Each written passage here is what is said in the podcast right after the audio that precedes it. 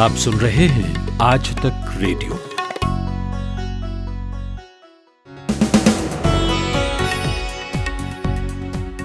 नमस्कार, 13 अगस्त का दिन भर लेकर मैं आ गया हूं। मेरा नाम है कुलदीप मिश्र। टैक्स तो आप भरते ही हैं, लेकिन आपके टैक्स के असेसमेंट का एक नया सिस्टम अब आ रहा है। इसे कहेंगे फेसलेस टैक्स सिस्टम। इस चार्टर में टैक्स पेयर्स के लिए भी नियम हैं और इनकम टैक्स डिपार्टमेंट के लिए भी। तो ये समझेंगे कि आम आदमी के लिए इसका मतलब क्या है। भारतीय मूल की कमला हैरिस अमेरिका में डेमोक्रेट्स की ओर से वाइस प्रेसिडेंट की उम्मीदवार बनाई गई हैं, लेकिन कमला हैरिस का स्टैंड कई पॉलिटिकल इश्यूज़ पर ऐसा है जो भारत की मोदी सरकार को असहज कर सकता है। अमेरिकी चुनाव में जो हो रहा है, भारत के लिए उसके क्या मायने हैं, इस पर बात होगी। और चीन के उस चालाक आदमी की कहानी सुनाएंगे जो इंडिया में रहकर इंडियन पहचान के साथ हवाला रैकेट चला रहा था और करीब 1000 करोड़ रुपए की अजीबोगरीब धांधली के केस में वो गिरफ्तार हुआ है। ये कहानी अपने आप में हैरान करने वाली है। और आखिर में बात करेंगे दुनिया के सबसे पॉल्यूटेड शहरों में से एक दिल्ली की, जहां हो सकता है कि आने वाले कुछ साल में ही दिल्ली की सड़कों पर चलने वाली कई गाड़ियों की शक्ल और इंजन दोनों बदल जाएंगे। एक नया प्लान है केजरीवाल सरकार का, इस पर बात करेंगे। लेकिन पहले हेडलाइंस। राजस्थान में कल से विधानसभा सत्र शुरू होगा। इससे पहले आज जयपुर में विधायक दल की बैठक बुलाई गई। सचिन पायलट मौजूद हैं। उनके गुट के दो बड़े चेहरों भंवरलाल शर्मा और विश्वेंद्र सिंह को उनके पद पर बहाल कर दिया गया है। बीजेपी राजस्थान में सरकार के खिलाफ अविश्वास प्रस्ताव लाएगी। बीजेपी की आज हुई बैठक में ये फैसला लिया गया। जिन लोगों ने लॉकडाउन के कारण 31 मार्च की समय सीमा से पहले BS4 वाहनों का पंजीकरण नहीं कराया था, उन्हें सुप्रीम कोर्ट ने रजिस्ट्रेशन की अनुमति दे दी है। संजीव क्रेडिट कोऑपरेटिव सोसाइटी घोटाले मामले में राजस्थान हाईकोर्ट ने केंद्रीय मंत्री गजेंद्र सिंह और उनकी पत्नी के खिलाफ जांच के एडीजे कोर्ट के फैसले पर रोक लगा दी है। पत्रकार एन राम, पूर्व केंद्रीय मंत्री अरुण शौरी और जाने माने वकील प्रशांत भूषण ने अदालत की अवमानना कानून की संवैधानिकता को चुनौती देने वाली याचिका आज वापस ले ली है। देश में पिछले 24 घंटों में पहली बार कोरोना संक्रमण के 67,000 नए मामले सामने आए। वहीं सबसे ज्यादा 56,383 लोग संक्रमण से मुक्त हुए। भारत सरकार द्वारा कई देशों के साथ मिलकर बनाए गए एयर बबल में मालदीव्स को शामिल कर लिया गया है। इस एयर बबल के तहत एक नियमित रूट से कुछ देशों से ही फ्लाइट को मंजूरी दी जाती है। भारतीय पुरुष और महिला हॉकी टीमें 19 अगस्त से बेंगलुरु में स्थित साई सेंटर में अपनी ट्रेनिंग की शुरुआत करेंगे। और इंग्लैंड की महिला क्रिकेट टीम की ऑलराउंडर लौरा मार्श ने क्रिकेट के सभी प्रारूपों से संन्यास का ऐलान कर दिया है। आज तक रेडियो सुनता है सारा जहां। आज तक रेडियो पर यह है शाम का न्यूज एनालिसिस पॉडकास्ट दिन भर। मैं हूं Kuldeep Mishra. Faceless, fair and fearless, यानी बिना चेहरे का, निष्पक्ष और निर्भीक। प्रधानमंत्री नरेंद्र मोदी ने ये शब्द आज कहे। अंदाज़ा लगाइए किसके लिए? किसी व्यक्ति के लिए नहीं, अपनी सरकार की एक नई स्कीम के लिए। तो आप जो इनकम टैक्स भरते हैं, उसके असेसमेंट का एक नया तरीका, एक नया सिस्टम आज प्रधानमंत्री ने लॉन्च किया। कोशिश ये है कि हमारी टैक्स प्रणाली सीमलेस हो, पेनलेस हो, फेसलेस हो। सिमलेस यानी टैक्स एडमिनिस्ट्रेशन हर टैक्स पेयर को उलझाने के बजाय समस्या को सुलझाने के लिए काम करे। पेनलेस यानी सब कुछ सिंपल हो। फेसलेस यानी टैक्स पेयर कौन है और टैक्स ऑफिसर कौन है, इससे मतलब ही नहीं होना चाहिए। तो प्रधानमंत्री नरेंद्र मोदी ने कहा कि 25 सितंबर से ये सिस्टम वजूद में होगा हर टैक्स पेयर के लिए। 25 सितंबर इसलिए क्योंकि उस दिन जनसंघ के नेता दीनदयाल उपाध्याय की जयंती है। तो ये भी एक बड़ी दिलचस्प बात होती है हमारे नेताओं की, सभी पार्टियों के नेताओं की, कि वो अपनी योजनाओं के साथ अपने विचार के नायकों को भी नत्थी करते हुए चलते हैं, है ना। नेहरू गांधी परिवार के नाम पर कितनी योजनाएँ चलती हैं। खैर, इस पर बात कभी और करेंगे, ये भी अपने आप में एक बहुत बड़ा टॉपिक है बात करने का। लेकिन आज हम इस टैक्स सिस्टम को समझेंगे। ये साफ समझ लीजिए कि ये टैक्स स्लैब का कोई नया सिस्टम नहीं है, कोई नई छूट आपको नहीं मिल रही है। ये उसके असेसमेंट के तरीक़े में बदलाव है। तो इसका क्या मतलब होगा आपके लिए?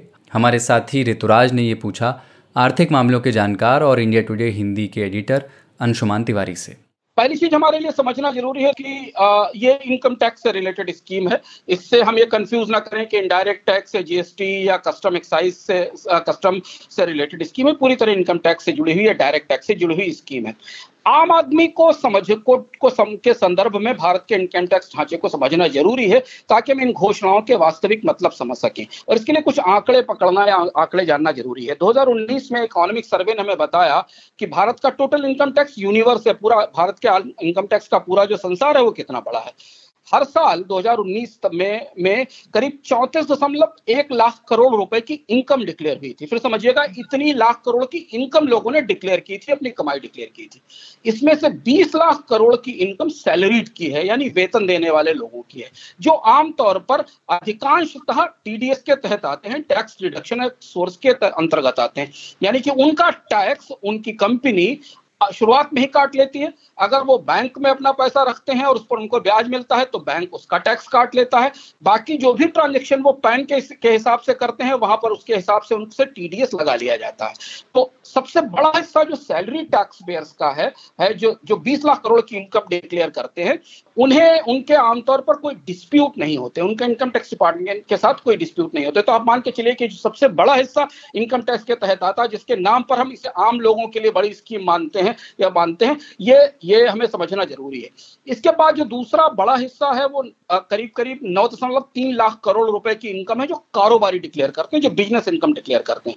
तो अगर प्रत्यक्ष रूप से आप देखें तो ये जो ट्रांसपेरेंट टैक्सेशन या फेसलेस असेसमेंट, फेसलेस अपील की जो पूरी स्कीम है, ये 9.3 लाख करोड़ की जो इनकम डिक्लेयर होती है कारोबारों के जरिए, उनके ऊपर शायद लागू होगी, क्योंकि वही विवाद में फंसते हैं इनकम टैक्स डिपार्टमेंट के साथ, क्योंकि इनके कई तरीके के कारोबार होते हैं, वो अपने असेसमेंट करते हैं जिनसे असेसमेंट में डिस्प्यूट होते हैं। इसके अलावा करीब 1.9 लाख करोड़ रुपए की इनकम डिक्लेयर होती है ब्याज से, जो आपको अलग अलग चीजों पर मिलता है जो आप बैंक में पैसा रखते हैं। इसमें दोनों लोग शामिल हैं, पर इसमें छोटे टैक्सपेयर या सैलरी टैक्सपेयर्स का बड़ा हिस्सा है, क्योंकि वो सेविंग्स बैंक में, एफडी में तमाम तरीके के इंस्ट्रूमेंट्स में सेविंग करते हैं। और इनकम का आखिरी हिस्सा जो डिक्लेयर होता है, इकोनॉमिक सर्वे ने बताया, वो करीब 37,448 करोड़ रुपए का है, जो हाउसिंग प्रॉपर्टी से इनकम डिक्लेयर की जाती है। यहाँ एक बड़ा झोल है, बड़ा गैप है। इस हिसाब से अगर हम देखें तो जो फेसलेस ट्रांजैक्शन का या फेसलेस असेसमेंट का फायदा है वो आमतौर पर उन लोगों के लिए है जो बिजनेस में करते हैं। एक आंकड़ा मैं और बता दूं तो बात पूरी हो जाएगी, जिससे कि लोगों को पूरा संदर्भ समझ में आ जाए। भारत में हर साल करीब 5.78 करोड़ रिटर्न फाइलर्स हैं जो रिटर्न फाइल करते हैं। ये समझना जरूरी है कि सारे रिटर्न फाइलर्स टैक्स पेयर नहीं होते। बहुत सारे लोग जीरो टैक्स रिटर्न फाइल करते हैं, क्योंकि रिटर्न फाइल करने से उन्हें बहुत सारे दस्तावेजों को तैयार करने में मदद मिलती है। उनमें से 1.46 करोड़ 1.46 करोड़ टैक्स पेयर्स हैं जो टैक्स पे करते हैं, एक्चुअली 5,000 रुपए से लेके और करोड़ रुपए तक के जो टैक्स पे करते हैं।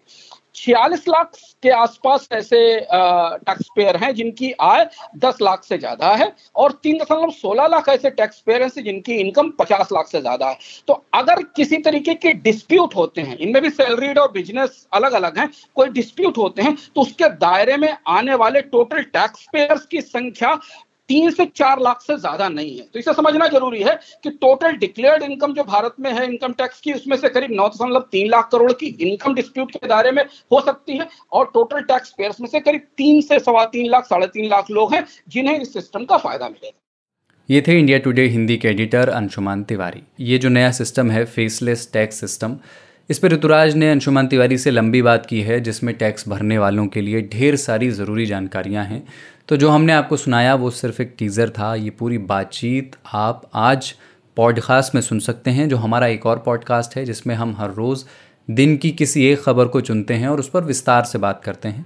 तो आज तक रेडियो की वेबसाइट पर आप जाइए और वहाँ आपको पॉडकास्ट सेक्शन मिलेगा, जिसमें सबसे ऊपर आपको टैक्स सिस्टम पर ये बातचीत मिल जाएगी।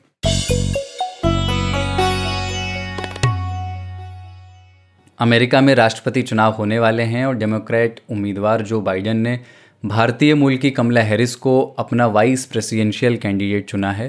तो हमें सुनकर तो बड़ा अच्छा लगता है कि एक भारतीय मूल की महिला दुनिया के सबसे ताकतवर देश की वाइस प्रेसिडेंट हो सकती है अगर वो चुनाव जीते तो। लेकिन हर बार कहानी इतनी सीधी नहीं होती है ना। दोनों देशों के बीच के रिश्ते भी आजकल इस बात पर निर्भर करने लगे हैं कि दोनों देशों में रूलिंग पार्टीज़ कौन सी हैं। तो कमला हैरिस राजनीति में अरसे से हैं और दुनिया के प्रति उनका जो नज़रिया है वो भी बहुत पहले से पब्लिक में है। कई मसलों पर उनकी राय ऐसी है जिनसे नई दिल्ली के सरकारी गलियारों में बैठे लोग असहज महसूस कर सकते हैं। ऑब्जर्वर रिसर्च फाउंडेशन में रिसर्च फेलो हैं कशिश परपियानी। अमेरिका के घरेलू हालात और अमेरिका की जो फॉरेन पॉलिसी है वही उनका विषय है। तो मैंने उनसे बात की और पूछा कि कमला हैरिस का नॉमिनेशन भारत के लिहाज से कितना रेलेवेंट है। देखिए, जो वाइस प्रेसिडेंशियल पिक होता है ऐसे यूएस इलेक्शंस में, उसका ज्यादातर महत्व डोमेस्टिक पॉलिटिक्स के लिए होता है, फॉरेन पॉलिसी के लिए नहीं। तो अगर आप कमला हैरिस का नॉमिनेशन देखें तो जो बाइडेन की स्ट्रैटेजी और रणनीति काफी क्लियर है यहाँ पे। एक तो उन्होंने पहले ही कहा था कि वो एक वुमन को चूज करेंगे एज हिज रनिंग मेट, और फिर बाद में जॉर्ज फ्लॉयड के किलिंग के बाद जो रायट्स हुए, टेंशन तनाव हुए, उसके बाद काफी लोगों ने प्रेशर किया कि अगर आप एक वुमन वाइस प्रेसिडेंट को नॉमिनेट करने वाले हैं तो वो she should be a woman of colour, क्योंकि जो बाइडेन के जो इलेक्टोरल स्ट्रैटेजी है उसमें अफ्रीकन अमेरिकन वोट का महत्व बहुत है। तो कमला हैरिस का नॉमिनेशन तो पहले तो उस नजरिए से काफी इम्पोर्टेंट है जो बाइडेन के डोमेस्टिक कैलकुलेशंस में। दूसरी बात यह है कि कमला हैरिस कैलिफोर्निया की है, कैलिफोर्निया के सेनेटर हैं और कैलिफोर्निया में वो डिस्ट्रिक्ट अटॉर्नी और अटॉर्नी जनरल रह चुकी है। तो अब ट्रंप ने ये जॉर्ज फ्लॉयड के तनाव के बाद लॉ एंड ऑर्डर को बहुत महत्व दिया है और अभी काफी कंट्रोवर्सी में चल रहा है कि ट्रंप कोई एरियाज में यूएस में काफी फोर्स यूज कर रहे हैं राइट्स और टेंशंस को कंट्रोल करने के लिए। तो कमला हैरिस का टिकट पर होना उस नजरिए से भी महत्व है क्योंकि वो उनके पास real time law and order field में एक्सपीरियंस है, तो वो उस बातों पर डिबेट कर पाएंगे। तो कमला हैरिस का नॉमिनेशन एक्चुअली डोमेस्टिक इश्यूज के नजरिए से ज्यादा दिखाई पड़ रहा है, ना ही फॉरेन पॉलिसी की तरफ से। ठीक है कशिश, इंडो अमेरिकन वोटर्स को लेकर के थोड़ा सा समझना चाहते हैं, क्योंकि हमें याद है पिछली बार नरेंद्र मोदी ने ट्रंप के साथ जब अमेरिका में रैली की थी, हाउडी मोदी, और उसे इस तरह से प्रोजेक्ट किया गया था कि वहाँ जो इंडियंस रहते हैं उन्हें लुभाने के लिए ट्रंप ये कोशिश कर रहे हैं, और ये कोशिश दोनों पार्टियों की ओर से होती है। तो क्या डेमोक्रेट्स की ओर से कमला हैरिस को इसलिए लाया गया है? देखिए, अभी दोनों साइड पे ऐसा दिखाई दे रहा है कि यूएस इंडिया रिलेशन अब बहुत पार्टीजान हो गया है। मोदी जी जब गए थे टेक्सास हाउडी मोदी रैली में, तब उन्होंने कह दिया था वहाँ पे अब की बार ट्रंप सरकार।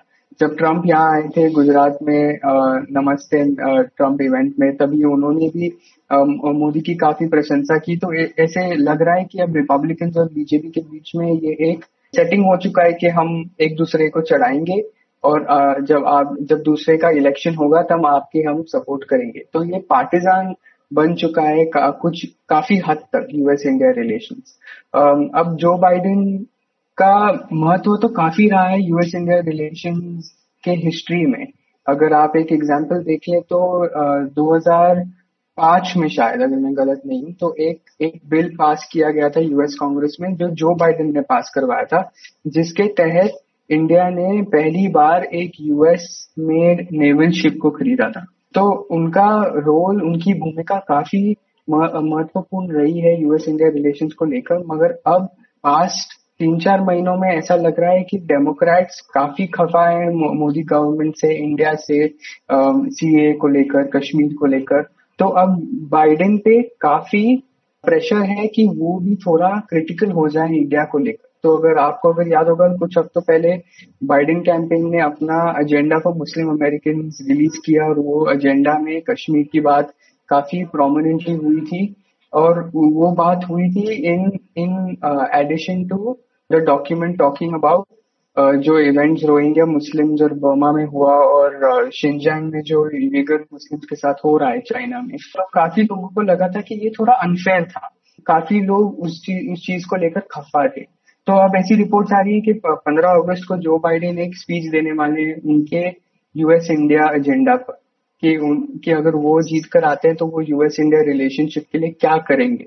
तो उस पर्सपेक्टिव से मैं मानूंगा कि कमला हैरिस का नॉमिनेशन काफी इम्पोर्टेंट है, क्योंकि उनका भी एक इंडियन ओरिजिन है, इंडियन हिस्ट्री है। तो मगर अभी वो देखना बाकी है कि 15 अगस्त को क्या बोलेंगे। कशिश, आपने कहा कि जो वाइस प्रेसिडेंट है उससे जुड़ा जो डिस्कोर्स है उसमें ज़्यादा फॉरेन पॉलिसी आती नहीं है, वो उन बहसों में हिस्सा नहीं लेता है। लेकिन कमला हैरिस के अतीत के बयान और उनका जो दुनिया के प्रति नज़रिया है उसको भारत सरकार अपने स्तर से तो देख ही रही होगी ना, क्योंकि वो Indian external minister S Jaishankar को क्रिटिसाइज़ कर चुकी हैं उनकी दिसंबर में यूएस विजिट के दौरान, जब जयशंकर अमेरिकी कांग्रेस वूमन प्रमिला जयपाल से नाराज़ थे क्योंकि उन्होंने कश्मीर पर इंडियन गवर्नमेंट के स्टैंड को क्रिटिसाइज़ किया था। और कश्मीर पर जब आर्टिकल 370 के समय कमला हैरिस से सवाल पूछा गया था तो उन्होंने कोई ऐसी बात तो नहीं कही थी, लेकिन उन्होंने ये कहा था, बीच की बात कही थी, वी आर वॉचिंग। लेकिन ह्यूमन राइट्स को लेकर के वो जिस तरह से बोलती हैं, प्रखर तरीके से बोलती हैं, चीन के वीगर मुसलमानों पे उन्होंने खूब बात की है, इंदिरा गांधी की वो तारीफ़ करती रही हैं। तो मोदी सरकार के लिहाज से, मोदी सरकार से जुड़े लोग उनके नॉमिनेशन को किस तरह से देख रहे होंगे? आई थिंक वो अब देखेगी कि 15 अगस्त को जो बाइडेन कैंपेन क्या कहता है इंडिया यूएस इंडिया रिलेशंस को लेकर, और अब आगे जैसे मुद्दे उठेंगे। जैसे आपको पता होगा कि डिबेट्स यूजुअली होते हैं प्रेसिडेंशियल कैंडिडेट्स के बीच में, मगर एक वाइस प्रेसिडेंशियल कैंडिडेट के बीच में भी डिबेट होता है, और वो यूजुअली फॉरेन पॉलिसी इश्यूज पे ज्यादा फोकस नहीं होता, क्योंकि वाइस प्रेसिडेंट के डिबेट में ऐसी इश्यूज डिस्कस होते हैं जैसे अगर आपकी प्रेसिडेंट की तबीयत खराब हो जाए तो आप रेडी हैं क्या to lead on day one, तो उसमें फॉरेन पॉलिसी ज्यादा डिस्कस नहीं होगा। आई थिंक फोकस इसी बात पर रहेगा कि बाइडेन किस तरह कश्मीर के इशू को रखते हैं बीच में, और उसका अगर वो यूज करते हैं ट्रम्प को क्रिटिसाइज करने के लिए और ट्रम्प की फॉरेन पॉलिसी को क्रिटिसाइज करने के लिए, क्योंकि उनका जो एजेंडा होगा यूएस इंडिया पर वो तो तब सामने आएगा जब वो अगर जीतेंगे। मगर अभी इलेक्शंस के पहले ज्यादातर अगर इश्यूज जब उछलेंगे वो उछलेंगे इस नजरिए से कि उनका कैसे प्रयोग हो to attack Trump and criticise the Trump foreign policy. ये थे ऑब्जर्वर रिसर्च फाउंडेशन से जुड़े कशिश परपियानी। आज तक रेडियो आजतक.in/रेडियो ये हमारा पता है, लेकिन हम आपके पसंदीदा ऑडियो प्लेटफॉर्म्स पर भी हैं। Google podcast, Apple podcast, Spotify, JioSaavn जैसे ठिकानों पर भी आप हमें सुन सकते हैं। और अगर YouTube आपकी पसंदीदा जगह है तो वहाँ पर भी हमें सब्सक्राइब कीजिए। आज तक रेडियो सुनता है सारा जहां। दिल्ली में करीब 1000 करोड़ रुपए की अजीबो गरीब धांधली उजागर हुई है। लू सैंग नाम का एक आदमी है, चीन का रहने वाला, और उस पर यह आरोप है कि वो यहाँ खुद को मणिपुर का बता के रह रहा था भारतीय पहचान के साथ, और एक हवाला रैकेट चला रहा था। चार्ली वो अपना नाम बताता है, 5 कंपनियों में उसकी मोटी हिस्सेदारी है, और गुड़गांव से ये गोरख धंधा चल रहा था। तो इनकम टैक्स विभाग को खबर मिली थी कि एक चीनी कंपनी मनी लॉन्ड्रिंग कर रही है, आप ज़रा देखिए इसमें। तो उन्होंने करीब 12 ठिकानों पर छापेमारी की जिसमें लू सैंग का नाम सामने आया। हालांकि कहा जा रहा है कि ये कहानी जितनी सीधी लग रही है उतनी है नहीं। असल में पूरी कहानी क्या है, हमने पूछा हमारी ओपन सोर्स इन्वेस्टिगेशन टीम से जुड़े अंकित कुमार से, जिन्होंने इस स्टोरी को इन्वेस्टिगेट किया है। देखिए, इस कहानी के 2 पहलू हैं। पहला पहलू ये कि परसों एक खबर आती है आयकर विभाग की तरफ से कि उन्हें एक क्रेडिबल इंफॉर्मेशन, ये मैं कोट कर रहा हूँ इनकम टैक्स डिपार्टमेंट को, कि एक क्रेडिबल इंफॉर्मेशन के बेसिस पे उन्होंने दिल्ली, गाजियाबाद और गुड़ग्राम सहित कई और जगहों पे छापे मारे हैं। वो छापेमारी कल भी चलती रही और आज भी अभी इस सिलसिले में कुछ कार्रवाई हो रही है। तो इनकम टैक्स का ये कहना था कि ये पूरी छापेमारी जो थी वो एक ऐसे गिरोह के सिलसिले में थी जो बाहर के देशों से भारत में मनी लॉन्ड्रिंग का काम कर रही थी। फिर जो ऑफ रिकॉर्ड जो इन्फॉर्मेशन जो सूत्रों के हवाले से इनकम टैक्स आई वो ये आई कि इस पूरे रैकेट के सेंटर में एक इंसान है जिसका नाम इनकम टैक्स के हिसाब से लू सैंग था, जो कि चीनी मूल का एक नागरिक था, लेकिन भारत में वो चार्ली पैंग के नाम से जाना जाता है। अब इनकम टैक्स का ये कहना है कि चीनी मूल का आदमी नेपाल के रास्ते कुछ साल पहले भारत आ गया। वो न सिर्फ भारत आ गया बल्कि उसने यहाँ की नागरिकता साबित करने वाली डॉक्यूमेंट बनवा लिए, जिनमें पासपोर्ट शामिल है, पैन कार्ड शामिल है, आधार कार्ड शामिल है। और न सिर्फ ये सब कर लिया बल्कि 2018 से लेके 2020 के बीच में, ये हमारी जांच में सामने आया है जो हमने रजिस्ट्रार ऑफ कंपनी के डॉक्यूमेंट चेक किए हैं, उसमें जो चार्ली पैंग है, चार्ली पैंग के नाम से 5 कंपनियां अभी इस देश में चल रही हैं, जिसमें वो डायरेक्टर है, ऑपरेटिंग डायरेक्टर है, और मेजॉरिटी स्टेक होल्डर भी है। तो ये चीज तो हम बहुत कंक्लूसिवली कह सकते हैं कि चार्ली पैंग का नाम का एक शख्स है इस दुनिया में जो अपना इस देश में कम से कम 5 कंपनियां चला रहा है। इनकम टैक्स के हिसाब से ये आदमी दरअसल चाइना का नागरिक लू सैंग है, जो कि एक बहुत बड़े हवाला नेटवर्क से जुड़ा हुआ है। ये पूरी कहानी का एक पहलू है। ठीक है अंकित, ये तो एक पहलू हुआ, लेकिन जैसा आप कह रहे थे कि कहानी में कई पेच हैं, तो वो दूसरा पहलू क्या है इसका? दूसरा पहलू दरअसल आता है दिल्ली पुलिस की तरफ से। दिल्ली पुलिस के स्पेशल सेल की तरफ से कल ये जानकारी दी गई कि दरअसल जिस शख्स को लेकर के पूछताछ चल रही है, उस शख्स को दिल्ली पुलिस के स्पेशल सेल ने साल 2018 में गिरफ्तार किया था और उस पे ये सारे आरोप लगाए थे कि उसने अपनी नागरिकता साबित करने में फर्जीवाड़ा किया है।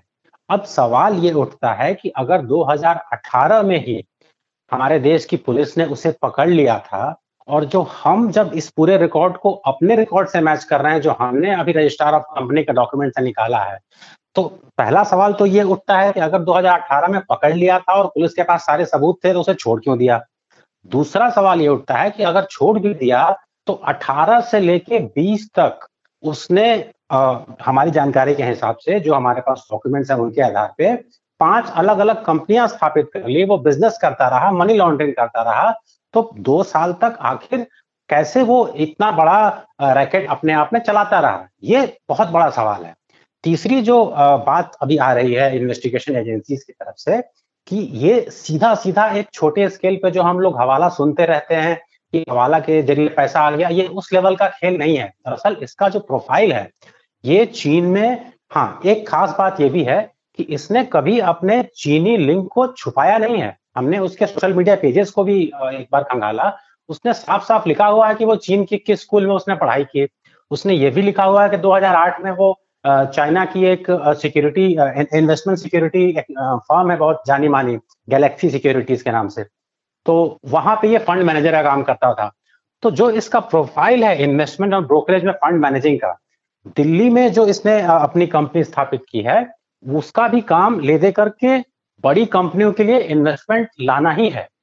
अब सबसे बड़ा पेच जो है, जो अभी जांच एजेंसियों के लिए भी है और जो आने वाले टाइम पे बहुत ही मुश्किल भी खड़ा कर सकता है इस जांच के प्रक्रिया में, वो ये कि जब आपके पास पहले से ही एक लेजिटिमेट बिजनेस चैनल होता है पैसा लाने और ले जाने के लिए, तो किसी भी जांच एजेंसी के लिए बहुत ही मुश्किल हो जाता है ये प्रूफ करना कि वो पैसा जायज काम के लिए खर्च किया गया या नाजायज काम के लिए खर्च किया गया।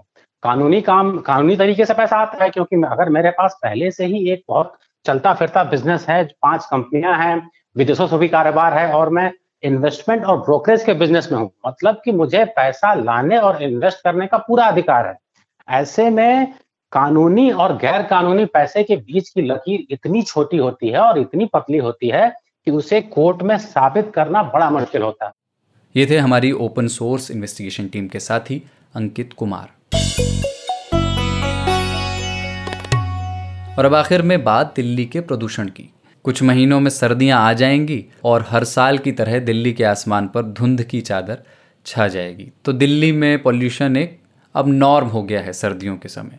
तो ऐसे में दिल्ली सरकार अब एक बड़ा एम्बिशियस प्लान लेकर आई है, वो ये कि 1 साल के अंदर 35,000 इलेक्ट्रिक वाहन सड़कों पर उतारे जाएंगे और 2024 तक 5 लाख इलेक्ट्रिक वाहनों को सड़कों पर लाया जाएगा ताकि पॉल्यूशन पर कुछ लगाम लगाई जा सके।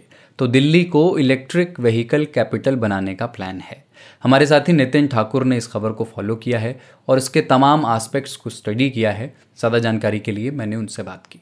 देखिए कुलदीप, इलेक्ट्रिक वाहनों की ज़रूरत क्यों है ये तो आपने बता दिया। अब बात जो है वो ये है कि 7 अगस्त को दिल्ली इलेक्ट्रिक व्हीकल्स पॉलिसी का नोटिफिकेशन आया था। 8 महीने पहले ये केजरीवाल की कैबिनेट से अप्रूव हो गया था।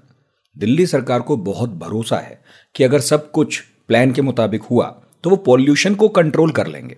जानकारी के लिए जोड़ दूं कि पॉलिसी 3 साल तक लागू रहेगी, इसमें संशोधन किए जा सकते हैं। अब कुलदीप, यदि आप मुझसे पूछें कि एक लाइन में बताइए कि इस पॉलिसी का टारगेट क्या है, तो जवाब ये है कि सरकार चाहती है कि 2024 तक जिन नए वाहनों का रजिस्ट्रेशन हो उनमें 25% इलेक्ट्रिक हों। कानपुर IIT में एक स्टडी हुई थी, उसकी माने तो दिल्ली के प्रदूषण में वाहनों के धुएं की जो हिस्सेदारी है वो 20 से 25% है। तो सरकार यदि ऐसा चाहती है या फिर ऐसा करके वो समझ रही है कि पॉल्यूशन की समस्या को एक हद तक दूर कर लेगी, तो मेरा ख्याल है वो ठीक समझ रही है। नितिन, इलेक्ट्रिक व्हीकल से कितना प्रदूषण कम हो पाएगा? मतलब क्या ये जो ये प्लान है इससे सरकार प्रदूषण पर काबू पा पाएगी? कितना एफिशिएंट है ये प्लान, इस बारे में हम क्या जानते हैं? कुलदीप, फिलहाल तो देखिए दिल्ली में इलेक्ट्रिक व्हीकल्स यानी ईवीज उतने नहीं हैं कि गिनने के लायक भी हों। हाँ, सरकार ने फैसला लिया है कि वो साल भर में 35,000 वाहन, चाहे वो जिस सेगमेंट के होंगे, सड़क पर उतारेगी। अगले 5 साल में ये आंकड़ा 5 लाख करने की कोशिश होगी। आप और हम भी एनसीआर में रहते हैं कुलदीप, और मुमकिन है कि हमारी और आपकी अगली कार या बाइक इलेक्ट्रिक हों। एक अनुमान लगाया गया है कि ये इलेक्ट्रिक वाहन अपने पूरे जीवन काल में, मतलब जब तक ये लोगों की सेवा में रहेंगे, तब तक 6,000 करोड़ रुपए का तेल और नेचुरल गैस इंपोर्ट तो बचाएंगे ही, साथ में पॉल्यूशन इतना कम करेंगे जितना 1 लाख पेट्रोल कार्स मिलकर अपने पूरे सेवा काल में करती हैं। तो ये तो सीधा हिसाब है प्रदूषण कम करने का। अब मुझे पता है कि अगला सवाल आप ये करेंगे कि भाई मेरे पास अगर ऑप्शन है तो मैं क्यों लूँ electric car, petrol diesel car क्यों नहीं लूँ? तो आपकी जिज्ञासा जो है वो जायज़ है। सरकार को भी पता है कि लोगों को ईवीज पर लाना आसान नहीं होने वाला, तो सोचा ये गया कि कुछ एट्रैक्टिव स्कीम्स चलाई जाएं। बैटरी से चलने वाले कमर्शियल व्हीकल्स के लिए सस्ती दरों पर लोन दिया जाए, बाइक्स खरीदने वालों को भी बैटरी क्षमता के हिसाब से कीमत में छूट मिलेगी। जो लोग अपना पुराना वाहन देकर नया ईवी खरीदेंगे उन्हें भी 5,000 तक का डिस्काउंट खरीद पर मिलेगा। और कुलदीप, ई ऑटो वालों को 30,000 तक की सब्सिडी मिलने वाली है, और अगर सीएनजी पर चलने वाला पुराना कोई ऑटो वो देकर जाएंगे तो 7,500 की छूट अलग से मिलेगी। ई ऑटोज पर कोई कैपिंग भी नहीं होगी जैसे सीएनजी वाले ऑटो पर है कि शहर में 1 लाख से ऊपर नहीं जाएंगे। ओला, उबर और खाना पहुंचाने वाली हमारे आपके घर जैसे जोमेटो, स्विगी जैसी कंपनियां हैं, उन्हें इस स्कीम में जोड़ा जाएगा। तो लक्ष्य रखा गया है कि मार्च 2023 तक ऐसे सारे वाहन 50% तक ईवीज से रिप्लेस कर दिए जाएंगे जो हमारे आपके घर खाने लेके आते हैं या फिर हमें कहीं लेकर आते जाते हैं। और अगले 2 साल यानी मार्च 2025 तक पूरी तरह डीजल पेट्रोल वाले वाहन हटा दिए जाएंगे। और इनफैक्ट दिल्ली सरकार की बात करूं तो इसी साल वो इलेक्ट्रिक बसें खरीदने वाली है। तो कुलदीप, मेरा ख्याल है कि जब इतने फायदे होंगे तो कोई भी ईवीज लेने के बारे में सोचेगा तो ज़रूर। पर्सनली मैं बताऊं तो मैं सोच रहा हूं। ये थे हमारे आज तक रेडियो संवाददाता नितिन ठाकुर। और अब हेडलाइंस एक बार फिर।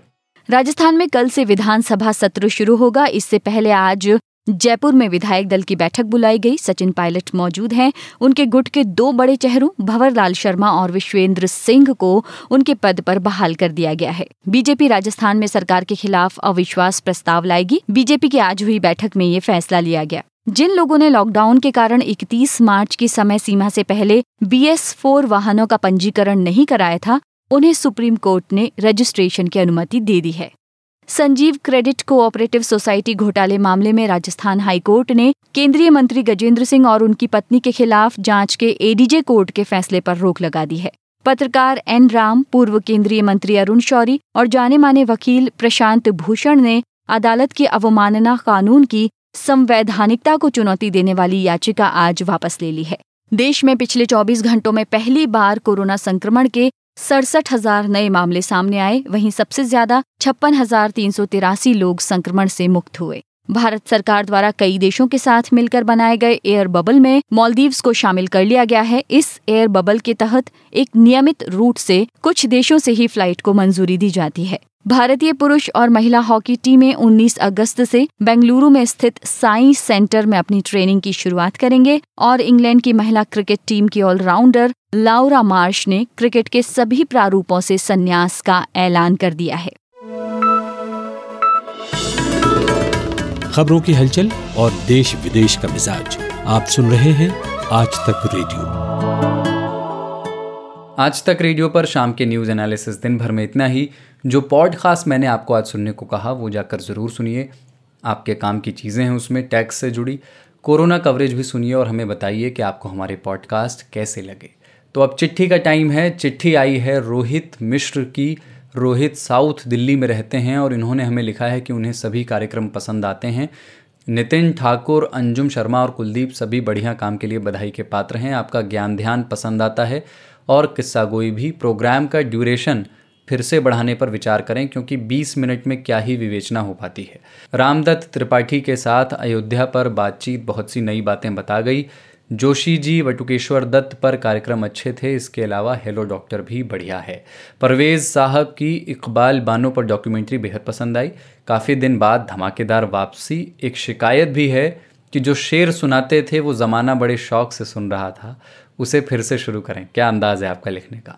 एक सुझाव ये भी दिया है उन्होंने कि थोड़ा एक्सपर्ट्स का लेवल बढ़ाएं। मिनिस्ट्री में ASO और राजीव गांधी फाउंडेशन के मेंबर्स एक्सपर्ट तो कहीं से नहीं लगते। हमारे जैसे केवल ऑडियो सुनने वाले लोगों को आपसे काफ़ी अपेक्षाएं हैं। शुभकामनाओं के साथ रोहित मिश्र, साउथ दिल्ली। पढ़ते हुए मुझे यूँ लगा कि काश ये ईमेल ना होता, मेरे हाथ में पोस्ट कार्ड होता तो और आनंद आता, क्योंकि वो चिट्ठियाँ सबसे अच्छी लगती हैं रोहित, जिनमें ईमानदार प्रशंसा हो या ना हो, लेकिन ईमानदार झिड़की ज़रूर हो। तो एक मीठी सी डांट जो आपने पिलाई है, आपके सब सुझावों को हम पूरी गंभीरता से स्वीकार करते हैं। आपको अयोध्या मसले पर रामदत्त त्रिपाठी से नितिन ठाकुर की बातचीत अच्छी लगी, आपको इकबाल बानो पर गज़ल साज़ अच्छा लगा। उसके 2 और एपिसोड हैं रोहित जी, दोनों इकबाल बानो पर ही आने वाले हैं। आपने कहा कि आप चाहते हैं कि पॉडकास्ट का ड्यूरेशन हम और बढ़ाएं। इन सब बातों पर मैं यही कहूँगा कि ये सारे फैसले बहुत सोच समझकर, रिस्पॉन्स को ध्यान में रखकर लिए जाते हैं। आप ज़्यादा से ज़्यादा सुनते रहेंगे और हमें लिखते रहेंगे, तो हमारी जो समझ है कि हमारे बनाए हुए ऑडियो प्रोग्राम्स आप तक किस तरह पहुँच रहे हैं, ये समझ हमारी बेहतर होती रहेगी। और उस हिसाब से हम ड्यूरेशन के भी फैसले लेंगे और नए तरह के पॉडकास्ट खबरों के अलावा साइंस, लिटरेचर, हिस्ट्री, इन सारे विषयों पर लाते रहेंगे। तो शुक्रिया रोहित जी, आप आगे भी हमें लिखते रहिए, डांट पिलाते रहिए। पता वही है, radio@aajtak.com। तो आज के लिए मुझे इजाज़त दीजिए। दिन भर में कल फिर मिलते हैं।